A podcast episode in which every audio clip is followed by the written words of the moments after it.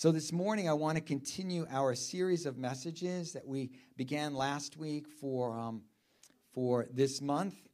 And I've entitled this series, The Trouble with Christmas. The Trouble with Christmas. Um, Brother Yanni, I'm going to ask you if you could take me down a little bit because I'm, I'm ringing up here.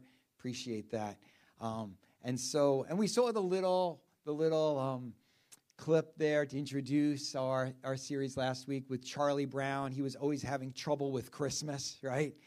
Right? Um, and so, but this morning, I want us to turn to Matthew chapter 1, and I want to speak to us about an inconvenient Christmas. Last week, we talked about Christmas in the midst of trouble. Today, we're going to talk about an inconvenient Christmas. And I'm reading from Matthew chapter 1, beginning at verse 18 maybe a familiar passage to many of us um, as we come to this Christmas season. But the Bible says this is how the birth of Jesus, the Messiah, came about. His mother Mary was pledged to be married to Joseph, but before they came together, she was found to be pregnant through the Holy Spirit. Because Joseph, her husband, was faithful to the law and yet did not want to expose her to public disgrace, he had in mind to divorce her quietly.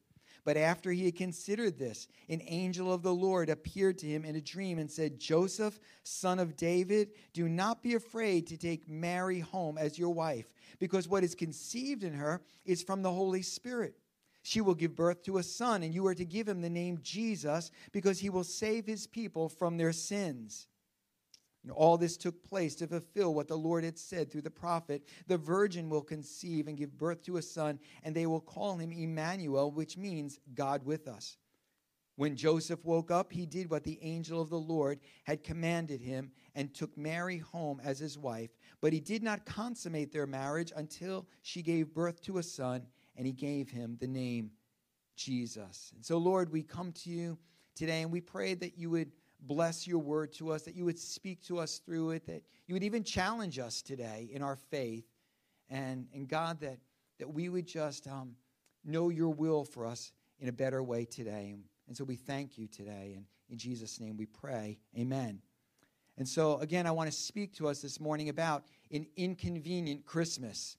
You know, last week, as we began our series, um, we talked about how it is that we all seem to be seeking after that perfect Christmas. You know, the warmth of the fire, fireplace, the little kids excited about opening their presents, the family gathered around a table, candlelight Christmas Eve service, followed by, by a walk home or even a sleigh ride home in the midst of a gentle snow. You know what I discovered?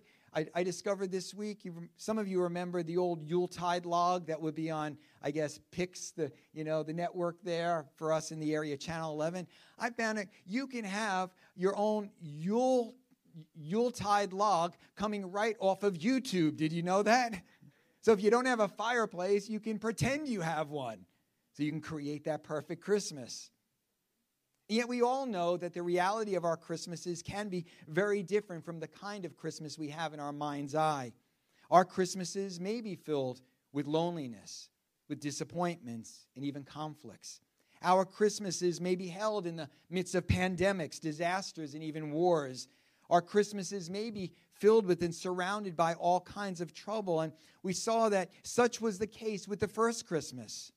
Right, that Jesus was born into the midst of a world that was filled with all kinds of trouble, political oppression, social tensions. It was a time of great upheaval and conflict. Even his birth had to take place in a stable. You see, that first Christmas was no postcard picture Christmas. And yet, in and through the troubles of the day, God ensured that his plan of redemption would move forward. Aren't you glad for that this morning?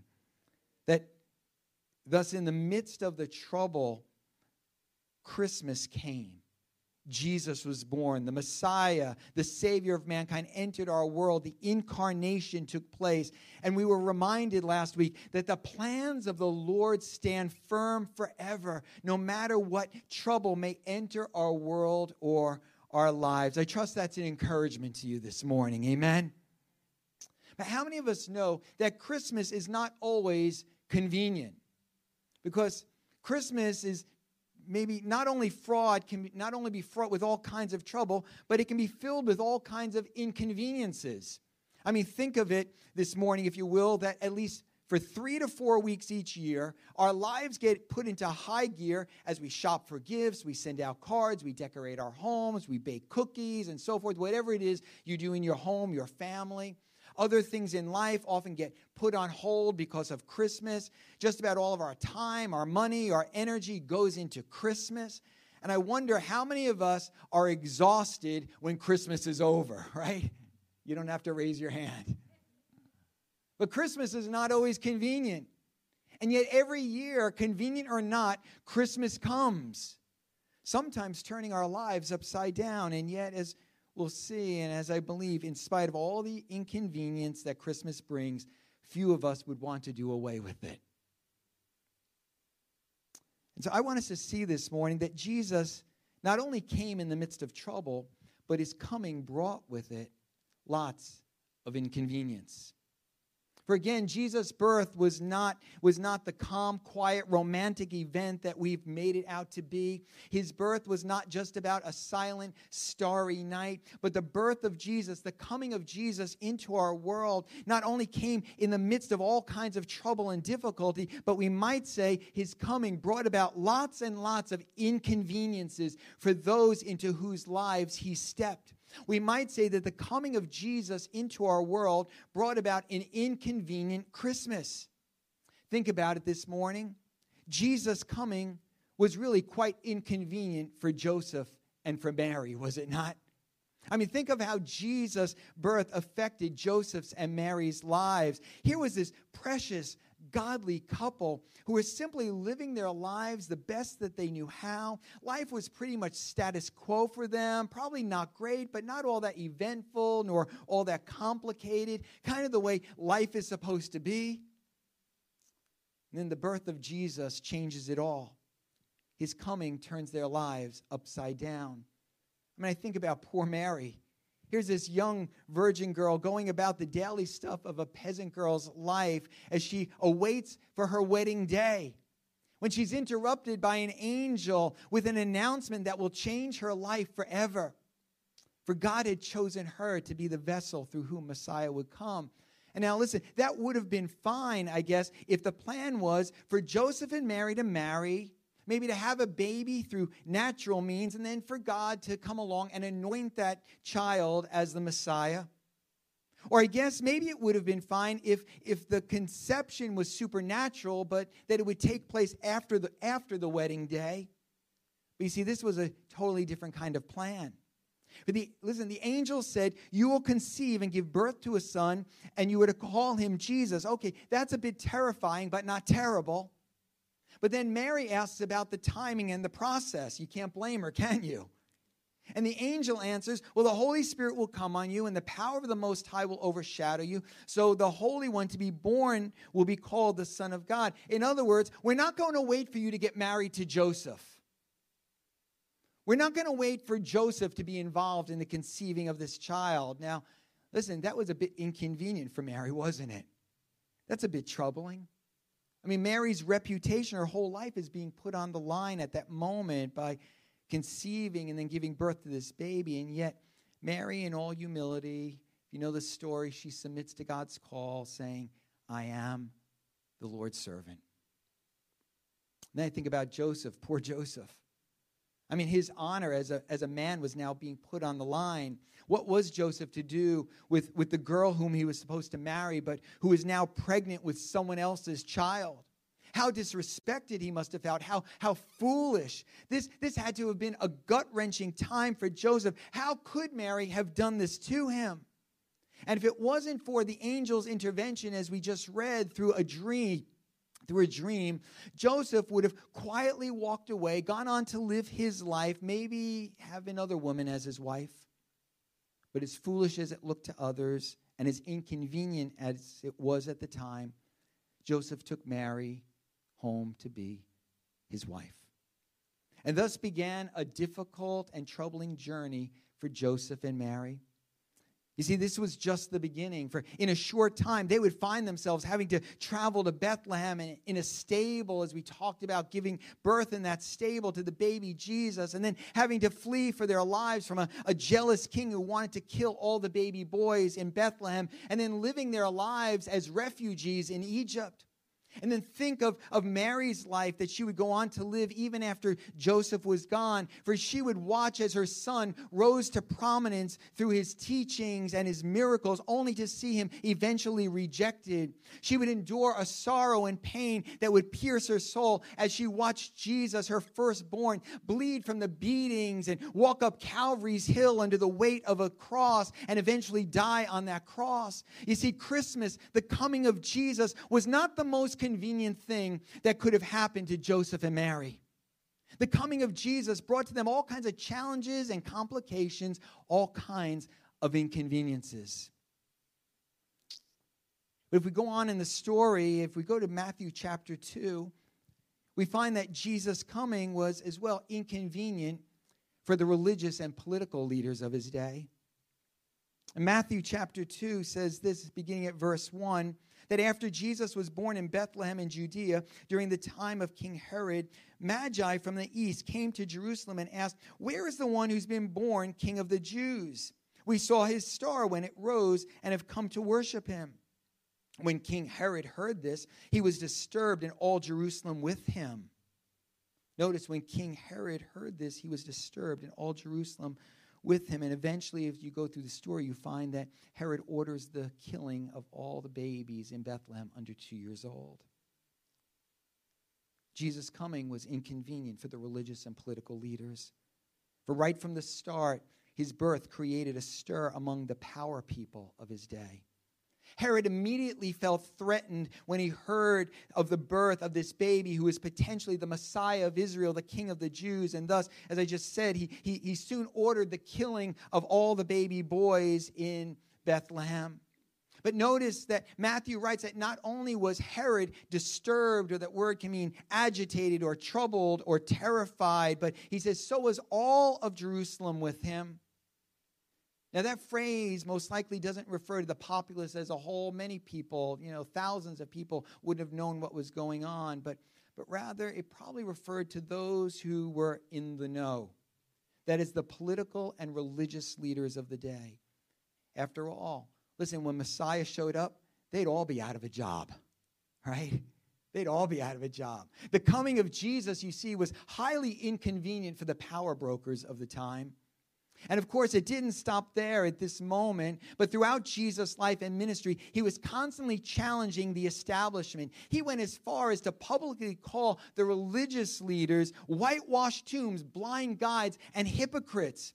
Jesus' teaching were a threat to the religious teachings of the day as he would say, Well, you've heard it said, but I say to you. Highly inconvenient for those who wanted to prove themselves to be the holy ones of God. And although the Romans couldn't bother trying to figure out the validity of Jesus' teachings and his claims, they were concerned about what they called the peace of Rome.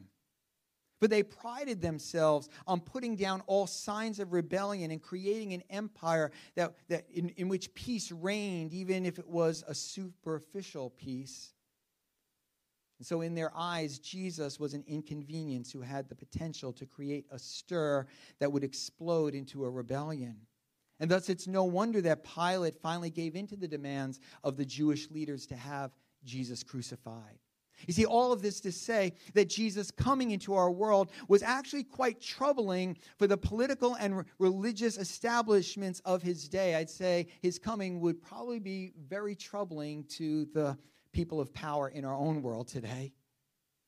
You see, these people would have been happy if he had never been born. They would have preferred if Christmas had never come for them, Jesus' coming was highly inconvenient.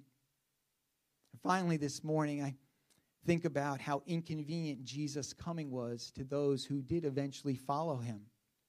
Oh, I think of those first disciples who gave themselves to following Jesus. And on, on one love, on one level, it may have been quite exciting to hear Jesus call and then decide to follow him. But think of the inconvenience it caused them as they, as, as they had to get up and leave behind family and businesses and life as they knew it. I wonder how many others may have, may, may have heard Jesus call, but, but, but rather than getting up and following, instead said, You know, now's not a very convenient time, Jesus. Could you come back another day, another time, another way? In fact, we know there were some. Think about the responses Jesus would have gotten when he said things like, Well, whoever wants to be my disciple must deny themselves and take up their cross and follow me. Or when Jesus said to the man, Go sell everything you have and give to the poor, and you will have treasure in heaven, and then come follow me. Mark writes that the guy he said that to, right, this is what he said. At, at, at this, the man's face fell, and he went away sad because he had great wealth.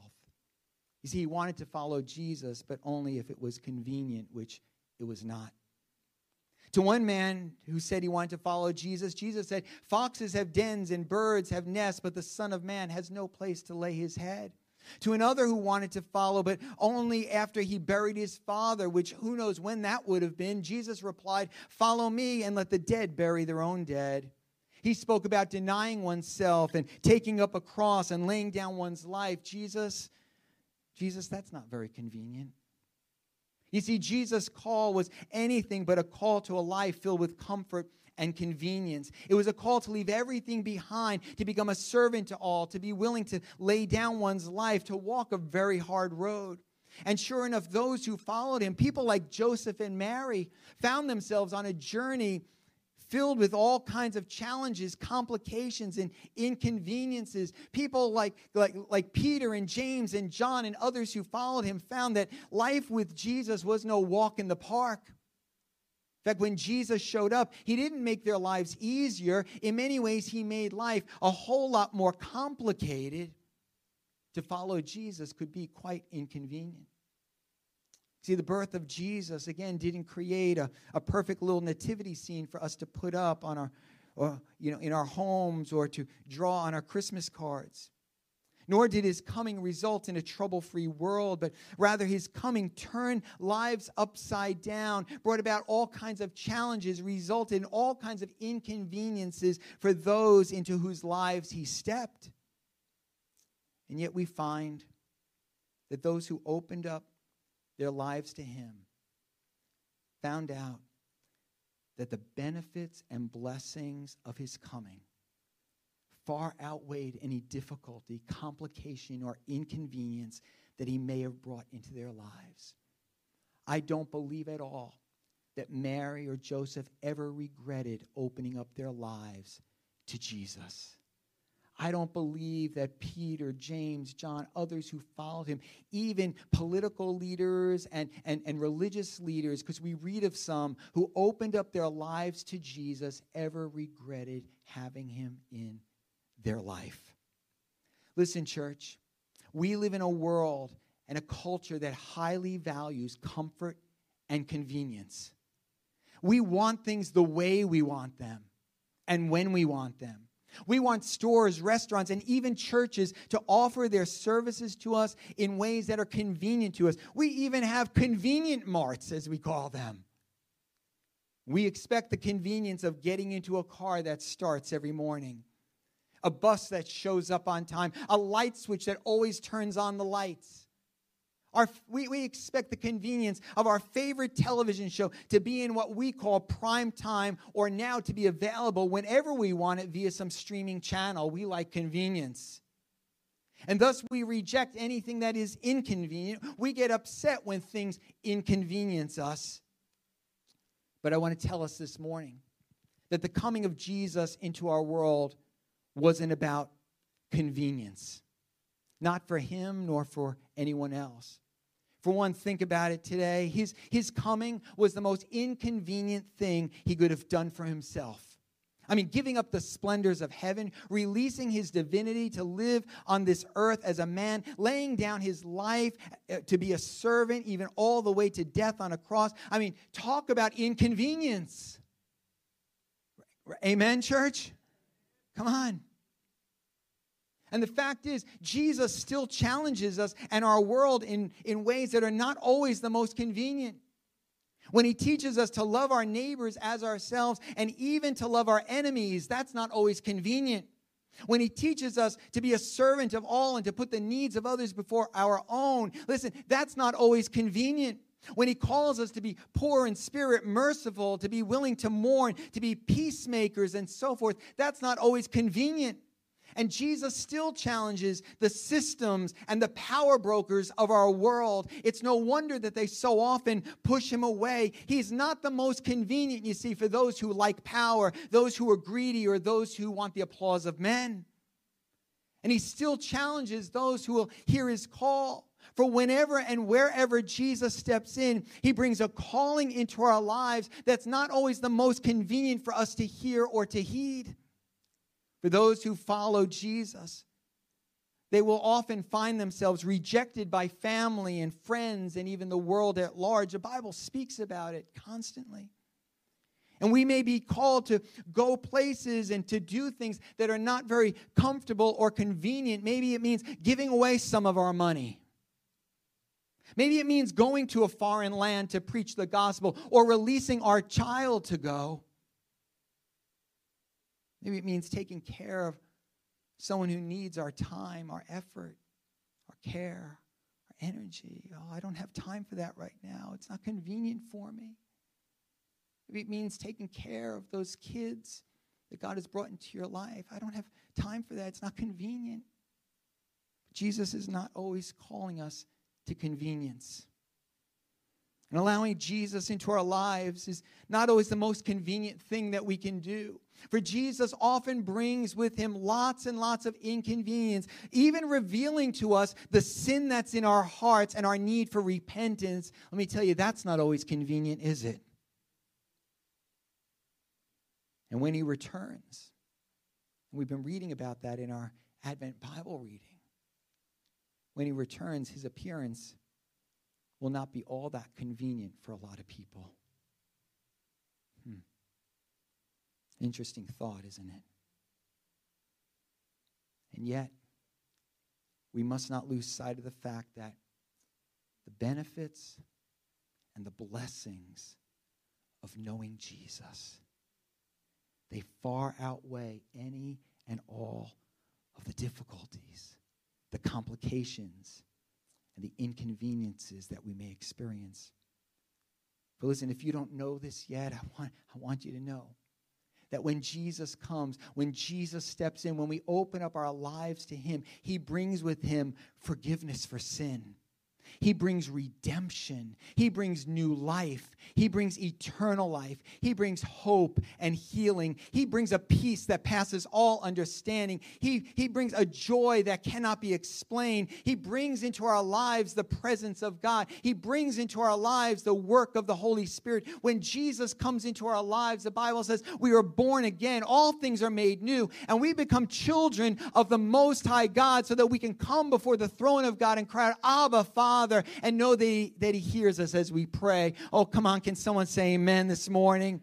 Oh, the benefits and the blessings of knowing Jesus, the benefits and blessings of allowing Jesus to step into our lives, they far outweigh any and all of the inconvenience we may experience because of Him. I want to tell you this morning knowing Jesus, following Jesus, putting your faith in Jesus is worth it all. It is worth it all. And I think of that song, that old song that we sing about the day we'll see him.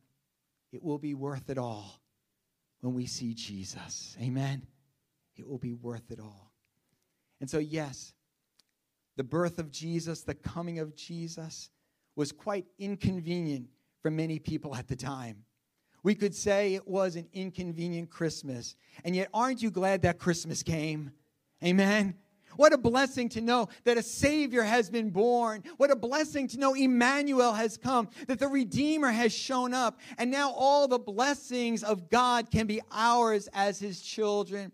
Listen, I just simply today, I want to encourage you, whether you're here in the building with us or you're online watching today or maybe later in this week, but I want to encourage you to open up your life to Jesus, to allow Him to step into your life, to follow Him with all of your heart. It may not be the easiest decision you've ever made. It may create all kinds of challenges and, and even inconveniences, but I want you to know that if you will open up your life to Jesus, you will find it is well worth having Jesus in your life because he will do for you what you will never be able to do for yourself. He will change your life. Yes, He may turn your life upside down, but not for the worse, but for the better because he, he, will, he will create something new from the inside out as, as he brings forgiveness of sin, newness of life, and hope for eternity. Won't you let Jesus step into your life today? And, church, aren't you glad that even though it was somewhat inconvenient, Christmas came? The Savior has been born. Will you bow your heads with me? With every head bowed, every eye closed, even those who are online, just entering into an attitude of, of prayer this morning. For those of you who have given your life to following Him, won't you just open up your life to Him anew? Thank Him for what He's done in your life the forgiveness, the newness of life I've spoken about, the redemption, the healing, the hope He's brought to you. And maybe you might say, like Mary said to that angel, Here I am, I'm I'm the Lord's servant. Oh, won't you pray that kind of prayer? Just say, Jesus, I give you my life. God, I give you my life. I am the Lord's servant. And maybe there's someone here this morning or someone online with us that you've not yet opened your life to Jesus. I just want to encourage you today to take a step of faith. I can't promise you that the road will always be easy, but I can promise you that as you walk that road, Jesus will be with you. That God, your Heavenly Father, will take care of you. He'll give you the strength that you need. And you will experience a peace that passes all understanding, a joy that can't be explained as you receive the newness of life and the forgiveness of sins that Jesus came into this world to bring to you. Yes, the Savior has been born. Let's pray together. And so, Father, this morning, Father, this morning we do reach out to you. And we thank you so much for the coming of Jesus. What an inconvenient thing he did as he gave up the splendors of heaven to come into this world to be our Savior. Lord, like Mary, we pray. Many of us here pray today. Lord, here I am. I'm the Lord's servant. Use my life. Take my life. As I, as I commit myself to following you, Lord, I'm not looking for convenience. I'm not looking for comfort. I'm not, I'm, I'm, I'm not looking to fall into, into, into the, the mindset of the world around me. Lord, I'm just, I'm just here willing to serve you, to follow you and to allow you to do in me and through me whatever it is you need to do. So, Jesus, today, whether it's convenient or not, Jesus, I give my life to you. I commit myself to you. And Lord, I pray for someone today who's maybe never taken that step of faith, putting their faith in Jesus as Lord and Savior. Father, I pray today you would just stir their heart, that you give them the the courage and the strength maybe they need, the faith that they need, that they might experience all the grace and mercy that you intend for them to experience as you sent your son Jesus. But today, as they repent of sin, asking you to forgive them, as they declare their faith in, in Jesus as their Lord and Savior, as they commit themselves to following you. Lord, I pray that you would bless them, that your Holy Spirit would come and begin to work in them from the inside out. And God, give them that newness of life. Let them know that every sin has been forgiven. Let them, let them sense the hope of eternity.